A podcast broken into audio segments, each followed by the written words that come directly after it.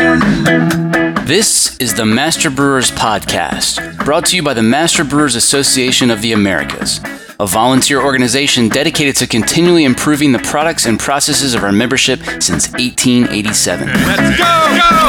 go, go, Master Brewers brings you interviews with the industry's best and brightest in brewing science, technology, and operations.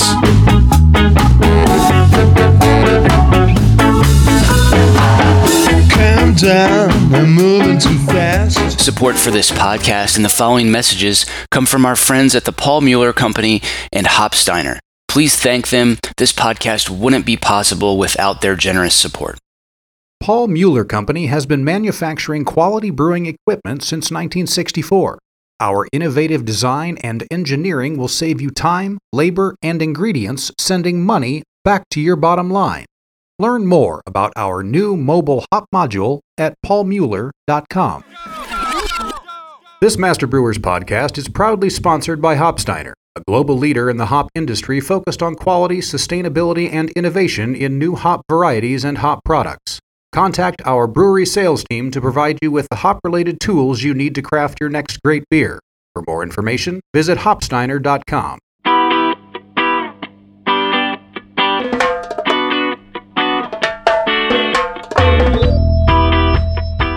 Yeah, basically the concept here is to think uh, about yeast uh, the same way you think about hops and malt, okay?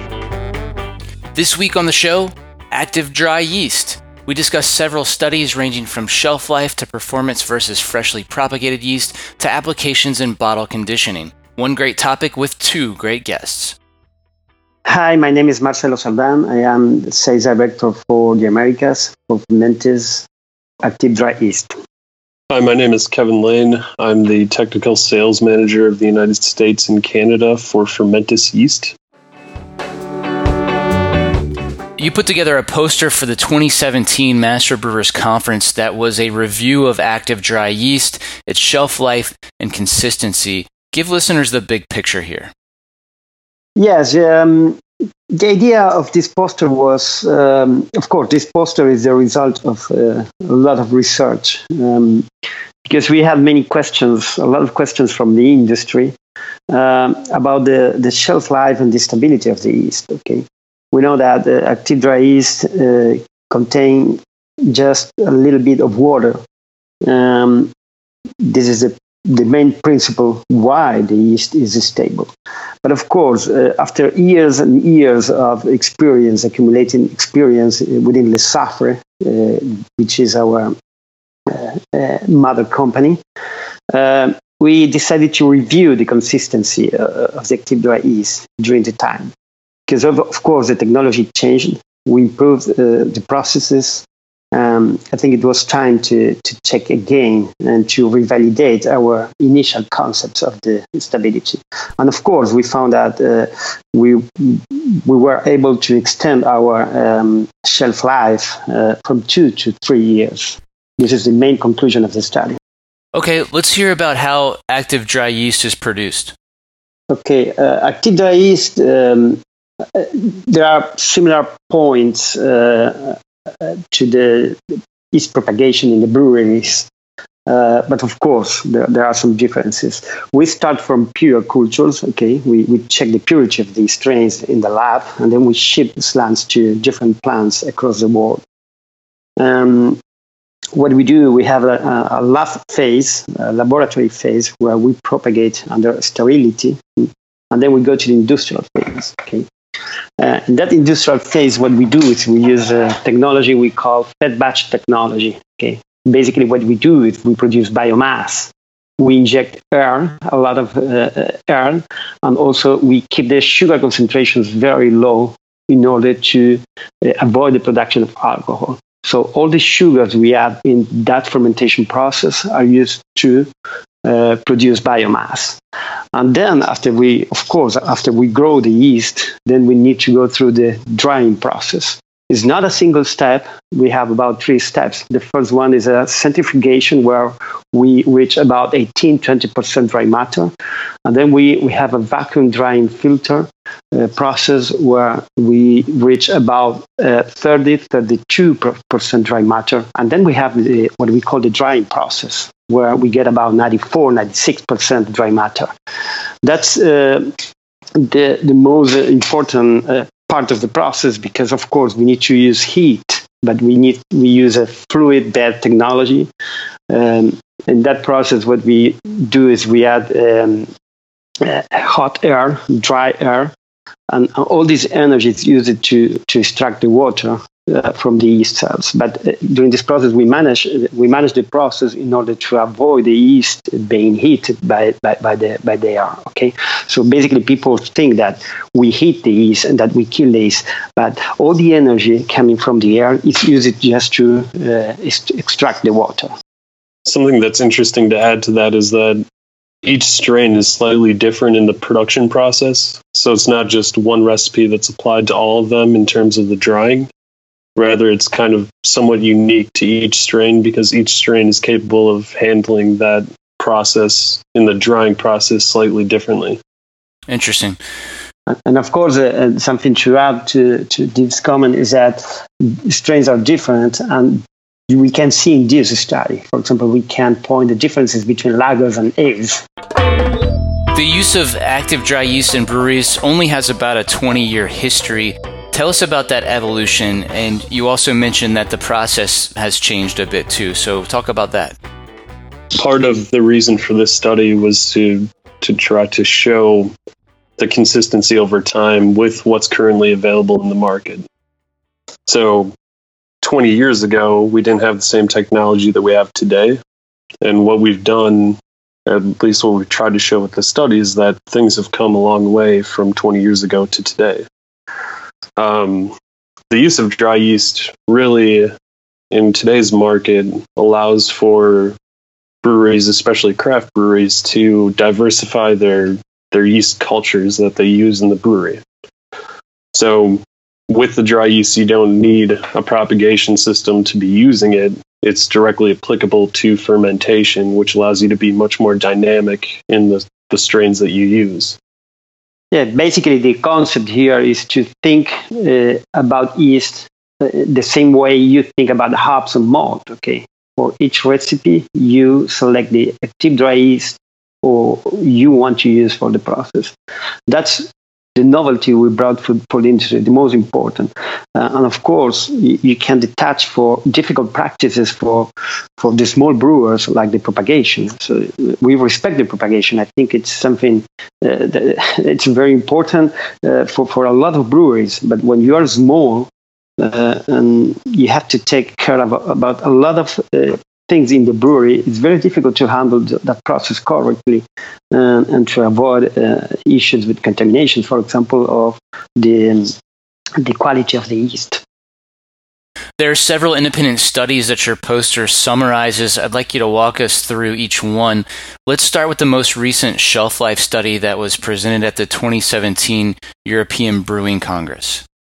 Okay, uh, what I can, what we show here, first of all, we we developed uh, different tests in order to to study the, the shelf life of the yeast. Of course, the first problem we have is that uh, if we need to develop a, a, method just to mimic the, the, the, aging process, okay? Because otherwise we, we, we have to wait three, four years, okay? Um, it's, it's what uh, it's something that we developed internally in, inside Lesaffre. Okay, um, that test allows us to do a forced aging test, which is basically to subject the, the yeast cultures to high temperatures in, in, in, some conditions. Okay, so basically, what we see uh, one month in these conditions mimic the aging in one year in normal conditions. Okay, that's the first step. After we set up this this methodology, um, then we decided, okay, we need to validate uh, that technology um, with the process, with the nature, uh, natural aging process. Okay, it means that in fact we, we have to compare. We, we, have been accumulating for years different samples um, and then we we validate, we cross the, the, information in order to be sure that the test was correct. Okay, that was the first uh, the first step of the study, and then we subjected the different easy strains. Um, uh, uh, we compared the forced agent testing and the natural uh, agent testing. Um, um, of course, we found interesting things. We found that there are some easy strains that are very robust, some others that are more uh, uh weak.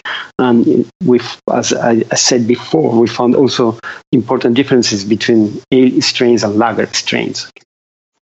Do you want to comment on how storage conditions affect shelf life? So, for example, you know, if brewers are storing uh, the active dry yeast either in refrigerated conditions or frozen or at room temperature and so on? So, really, the best storage conditions for our active dry yeast is to be refrigerated. Um, and that is, it's ideal. So, our yeast can be frozen and it can be stored at ambient temperatures. We don't usually recommend storing the yeast at warmer than ambient temperature, 20 degrees C, 68 degrees Fahrenheit. Um, because the warmer you go, typically the faster you have a loss of viability and a loss of the fermentative power. Um, but within that range from frozen to ambient temperature, there are differences over time, but they're not immensely different. Um, some of the, the graphs do get into that information a little bit. Um, showing that really the most consistent fermentation is when you have yeast refrigerated for the certain period of time, whether that be one year, two year, or three year.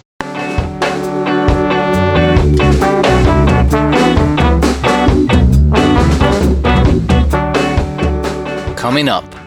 So it really shows, you know, with the same strain, whether it's freshly propagated or dried yeast, you end up with the same profile of the beer. I'm John Bryce, and you're listening to the Master Brewers Podcast from the Master Brewers Association of the Americas.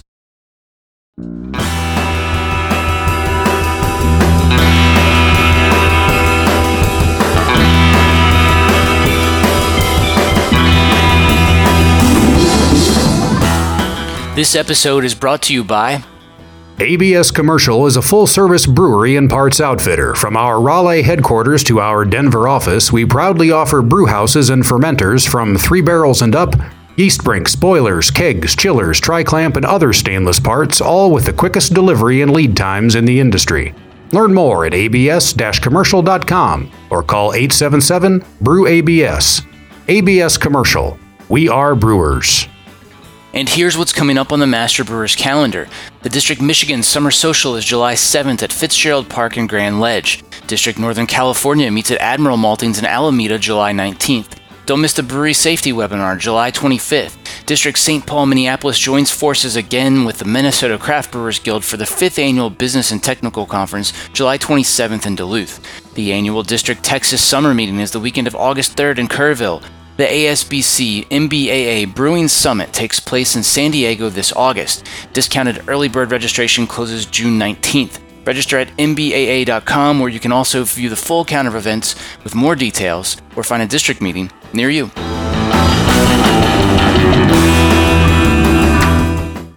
Now back to the show.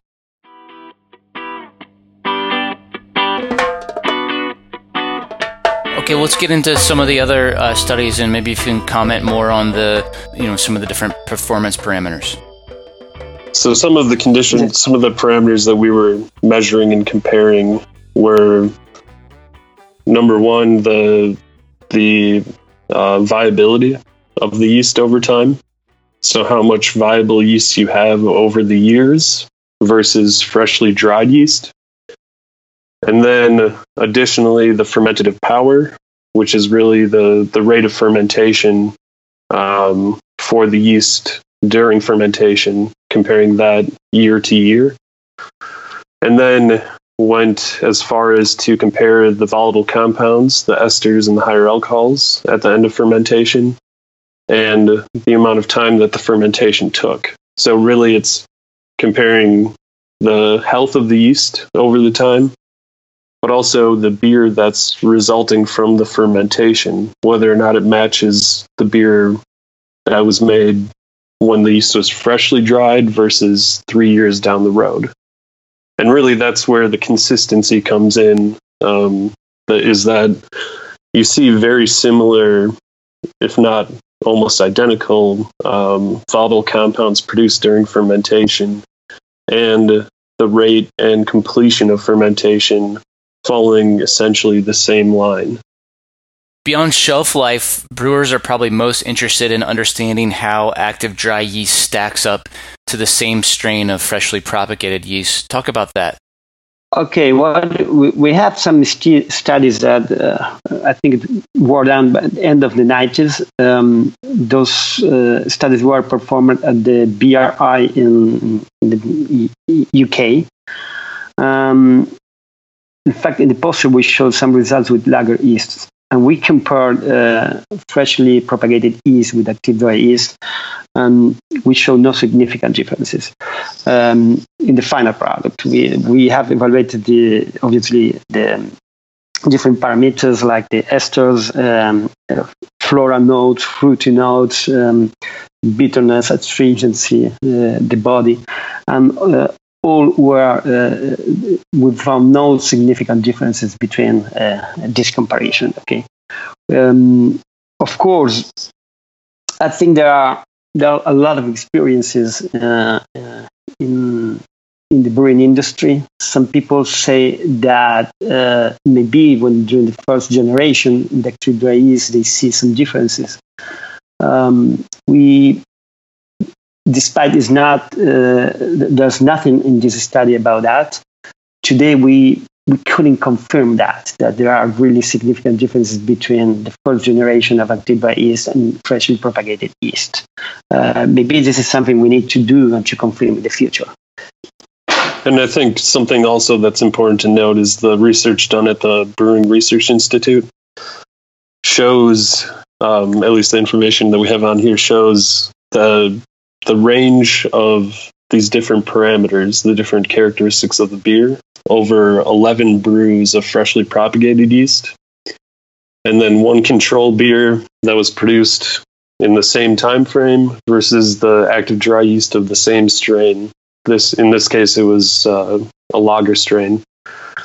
And really, the interesting thing is with those 11 freshly propagated yeast, the range is fairly narrow in terms of the profile that was detected. And with that, almost every single one of those parameters is within the same range. There is one, I believe, that is outside of the range, but it's really not a significant difference that it could have been, you know, just testing wise. Um, so it really shows, you know, with the same strain, whether it's freshly propagated or dried yeast, you end up with the same profile of the beer we used to hear about problems years ago where uh, cells could rupture during rehydration if the instructions weren't followed properly. Is that still a concern today? Oh, that's a good question.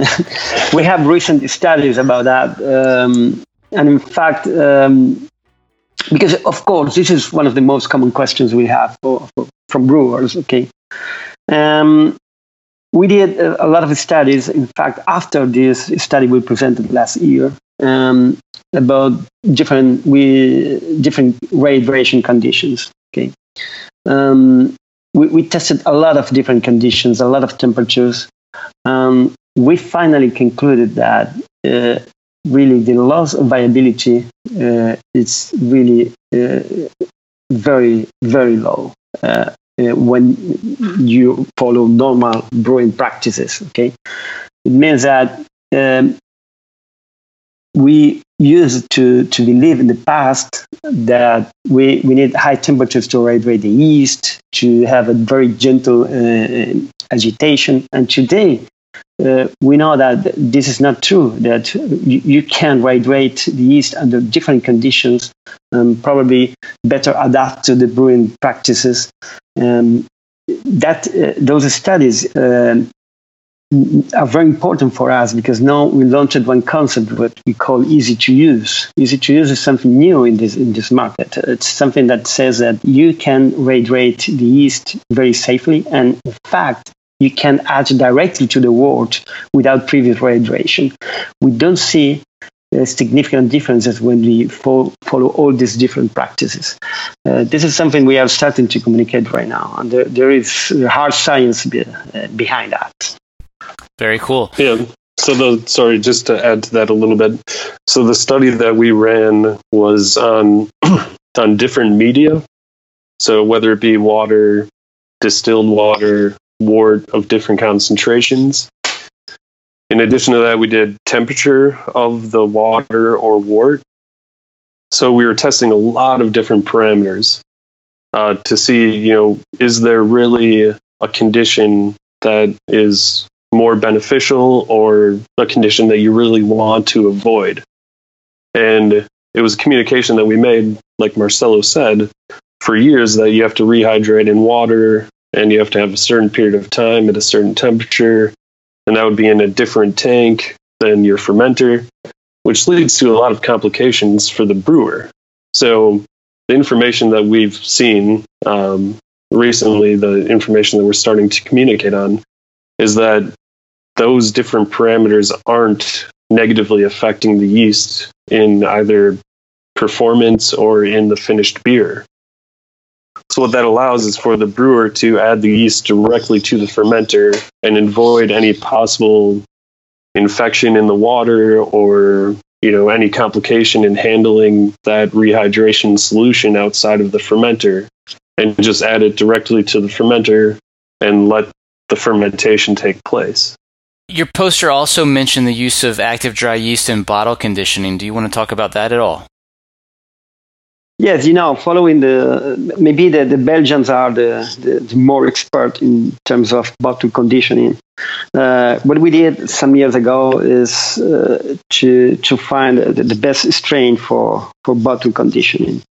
Basically, what we wanted to do at that time is to find a strain that could perform in extreme conditions. Why extreme conditions? Because you have a lot of alcohol, um, a lot of toxicity in the beer. Um, so you have you need a very resistant strain for that.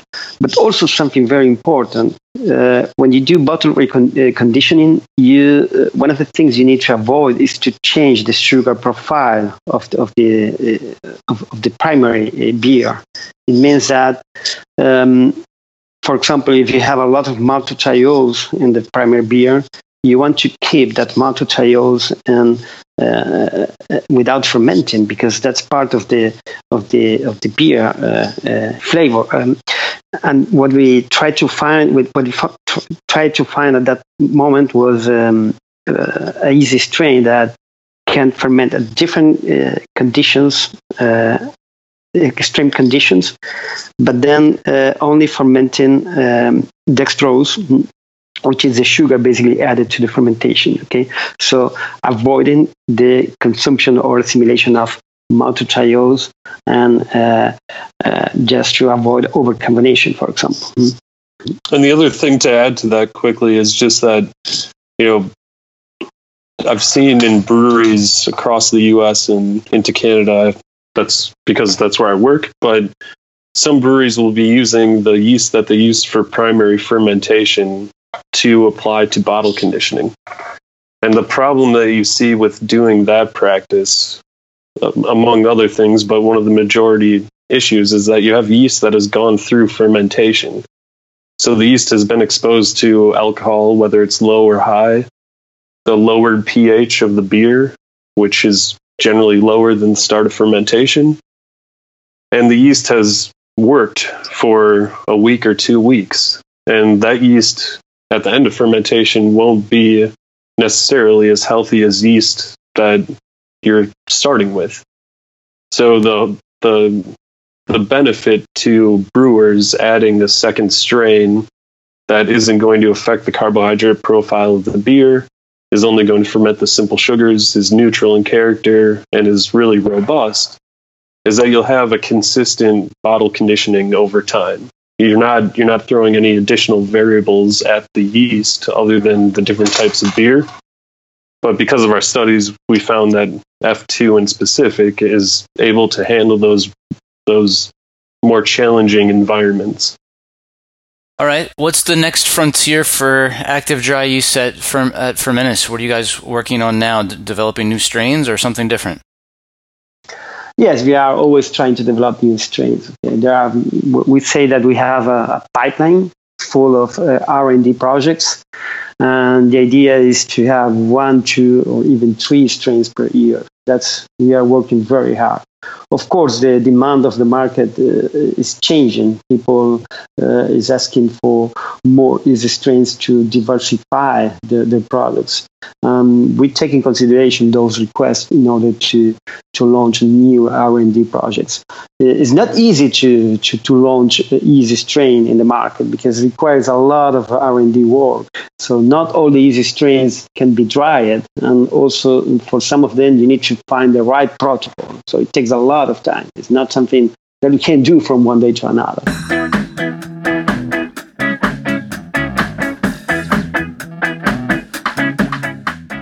That was Kevin Lane and Marcelo Cerdan here on the Master Brewers podcast. You can view charts from the studies we talked about by downloading their poster from the 2017 Master Brewers Conference proceedings, available at mbaa.com/store.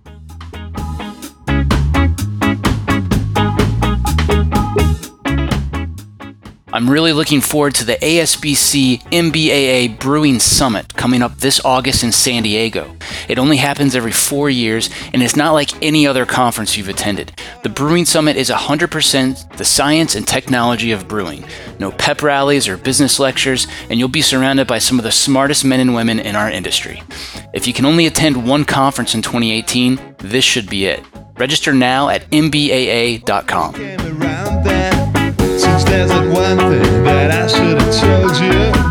Or maybe two things that you should have known. So I